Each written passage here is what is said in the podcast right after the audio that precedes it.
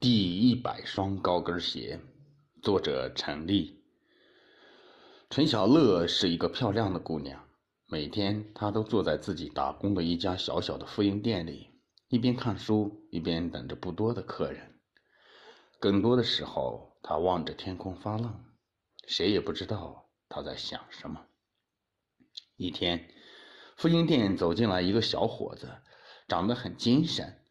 他拿出一摞需要复印的资料，正要交给坐在不动的陈小乐，陈小乐却努努嘴，示意说：“你自己动手吧，不会的地方我告诉你。”小伙子一愣，有这么做生意的吗？但见她是个姑娘，便还是忍住没有发出火来。第二天同样的时候，望着天的陈小乐开始走神。冷不丁又有人敲他桌子，原来昨天那个小伙子又来了。这次他不指望姑娘能帮他干点什么，自己打开复印机就操作起来。临走时，他把钱递给陈小乐，还友好的冲他笑笑。一连几天，小伙子都来复印资料，每次都是自己动手，毫无怨言。陈小乐开始把望着天空发呆的目光收回来，有意无意地打量起这个总是行色匆匆的小伙子。他满脸的专注，还有身上那股阳光味道，让他心生好感。慢慢的，陈小乐知道了他的名字叫王棒，也知道了他正在为找工作而四处奔波。他每天都来复印一定数量的求职资料。满怀信心的撤出去，虽然那些邮寄出去的资料多半石沉大海，可他的脸上总是挂着明朗的笑容，从不在他面前抱怨一句半句。陈小乐暗想：这家伙乐观向上的劲头真让人佩服。这天一早，陈小乐刚到复印店坐下来，王棒又兴冲冲地赶来了。和以往不同的是，这一次他手上多了一簇鲜艳的玫瑰，二话没说，径直就把花往他手里递。陈小乐一怔，他何尝不喜欢玫瑰？何况这玫瑰是来自一个让人快乐的小伙子的手里。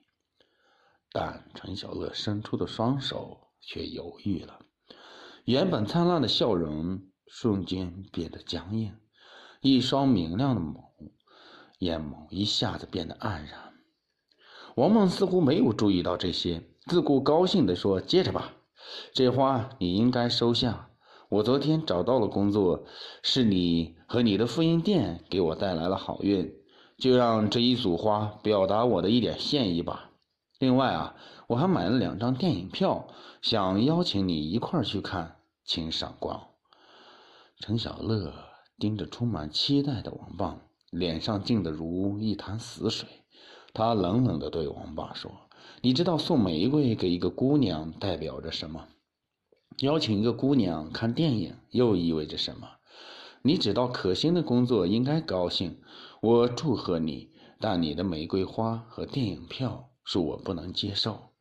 你没想想我为什么老坐着不动？这样对待顾客是不是不太礼貌？现在我就让你看看事实吧。”陈小乐说完，突然艰难地抬起了双腿。原来他双膝以下都是安的假肢。看到王棒惊呆的眼神，陈小乐沉下脸说：“现在你知道真相了吧？你还送我玫瑰花和电影票吗？”陈小乐以为这个残酷的现实会让王棒夺门而逃，不料王棒在短暂的惊愕之后，并没有逃走，反而平静地说。其实你的情况我早就听说了，不过我送玫瑰花和电影票的初衷没有变，不为别的，就为你能坚强的面对生活，勇敢的自食其力，这样的你就值得我邀请。王棒言辞恳切，陈小乐终于同意了。那晚看完电影出来，在习习微风吹拂的林荫道上。王棒推着陈小乐的轮椅，听他第一次推心置腹的讲起了往事。陈小乐从小就是一个爱美的姑娘，是父母的宝贝，老师的希望。但两年前他高中毕业的夏天，一场意外的车祸夺走了他的双腿，所有美好的幻想都在瞬间破灭了。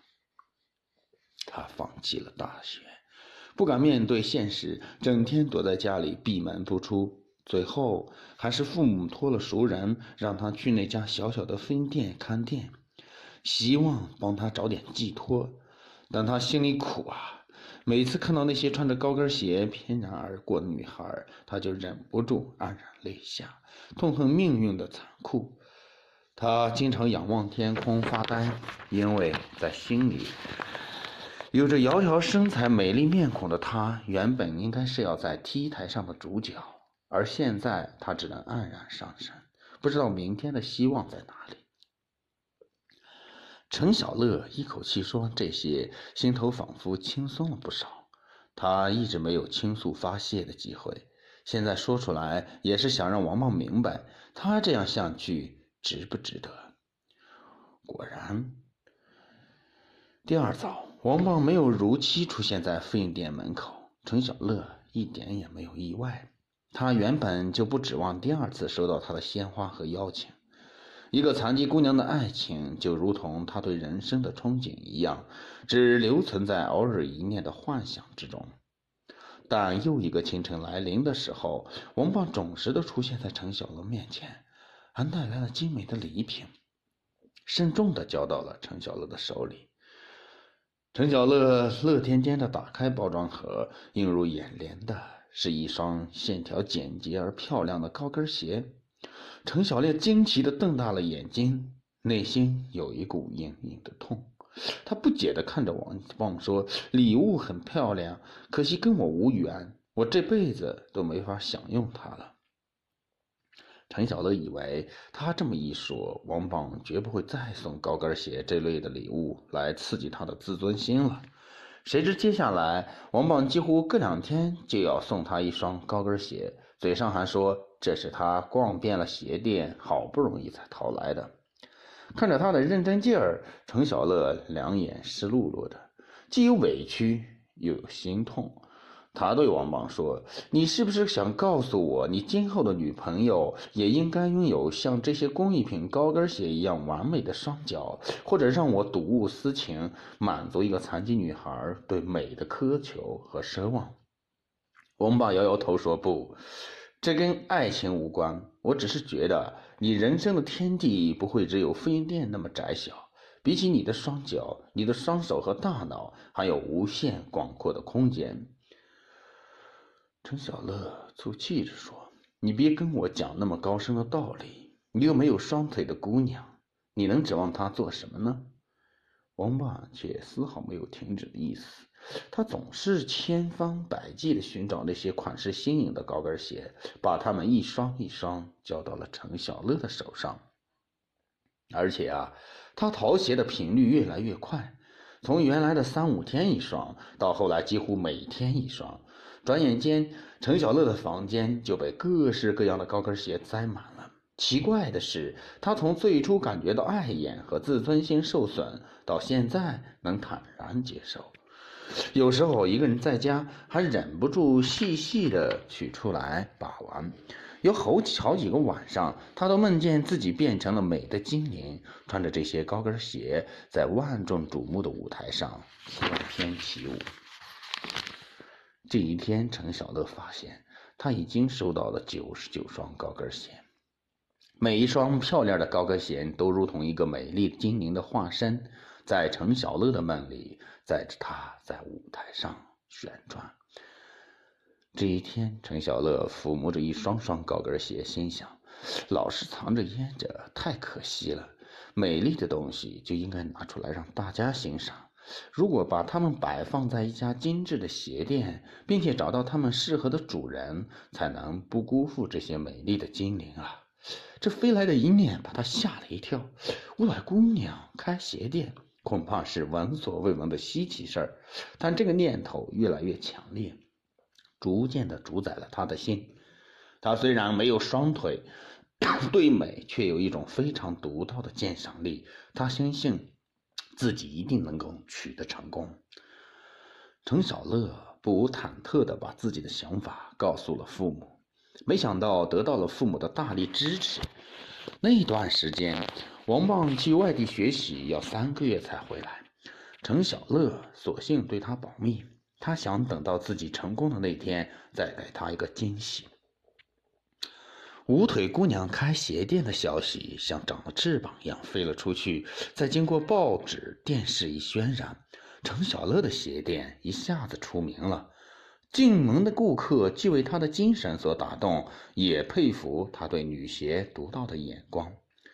程小乐第一次有了对生活的自信，他恍然想起了王棒对他说过的话：“那间复印店的天地太窄太小了。”他的双手和大脑完全可以打造一片更加广阔的天地。原来送鞋的生意在此啊！转眼啊，三个月的时间一晃而过，陈小乐天天盼着见着的王棒，他要和他分享喜悦，也要告诉他自己的心思。时间一天一天的过去，王棒却始终没有露面。到后来，连手机也停机了。陈小乐不知发生了什么事儿，他开朗的性格越来越忧郁，渐渐开始茶饭不思。他的鞋店已经开始形成了品牌，他打算在城市的另一边再开一家分店。可是没有王邦的支持，他有些不适应。他冥思苦想，也找不到王邦消失的理由。父母把陈小乐的憔悴看在了眼里，终于，他们不想再隐瞒下去了。这一天，等女儿的鞋店打烊了，父母推着女儿缓缓地走在夜晚的林道上。他们告诉了她事情的原委：两年前啊，陈小乐因为车祸失去了双腿和上大学的机会，性格也从开朗热情变得消沉内向。尽管父母为他找了一个手复印机的差事儿，但他们知道，从小志向高远的女儿绝不甘心的，可又走不出自卑的阴影。为了不让女儿在自闭中消沉下去，他不得不走进一家心理咨询中心。这家中心的心理咨询师就是王棒。在陈小乐父母的请求下，王棒设计了整个接近陈小乐的方案。按照合约，只要能让陈小乐走出心理阴影，找到生活的自信，就算完成任务了。陈小乐的父亲最后说：“小乐，本来我们不想说出真相，是怕你再度失落。你喜欢网暴没有错，错在我们把一个优秀的小伙子推到你面前来配合我们演戏，把他忘了吧，女儿。”你命里注定就是要不断战胜一个又一个残酷的现实。我们相信这一次你一定能挺过去。程小乐听完，眼里噙着泪，强忍着不流下来。他哽咽着对父母说：“你们没错，王爸也没有错。你们的目标都是一个，就是望我。”别气馁，别倒下。我感谢父母，你们是我永远的骄傲。我也感谢王棒，至少他给我留下了一段珍贵的回忆。你们放心，我不会倒下，我一定要在最短的时间内把我的第二件、第二家品牌店做起来，让他们成为连锁企业。爸爸妈妈，我仍然是你们的骄傲。程小乐刚说到这儿，突然愣住了。父母顺着他的目光往前一望，树荫下站着一个挺拔的年轻人，他手里端着一个盒子，双眼一眨不眨的盯着程小乐，步子坚定地向他走了过来。王莽单膝跪地，红着眼说：“小乐，请原谅我的小心眼和不辞而别。”这三个多月里，我度日如年，经常跑到你的鞋店外面，只是想看看你的身影。离开你的日子，我才明白，那个坚强美丽的女孩早已经在我心里扎根。今天我来，是想送给你这份特别的礼物。如果没有记错的话，这应该是我送给你的第一百双高跟鞋，但也只有这一双，没有任何的功利色彩。我想把它当做爱情的信物送给你，请你接受好吗？陈小乐缓缓地抬起头，泪水已经蒙住了他的双眼，但他能感受到刚才推他父母的双手已经被另一双更坚实的手替代。程小乐靠上去，感到很踏实。原载民间文学二零一七年第三期，江苏蔡正编简，发表在《金故事》二零一七年第八期。今天的小小说就为大家朗诵到这里，谢谢大家。古牛在这里大年初一祝所有的喜马拉雅听友新年快乐，鼠年有福。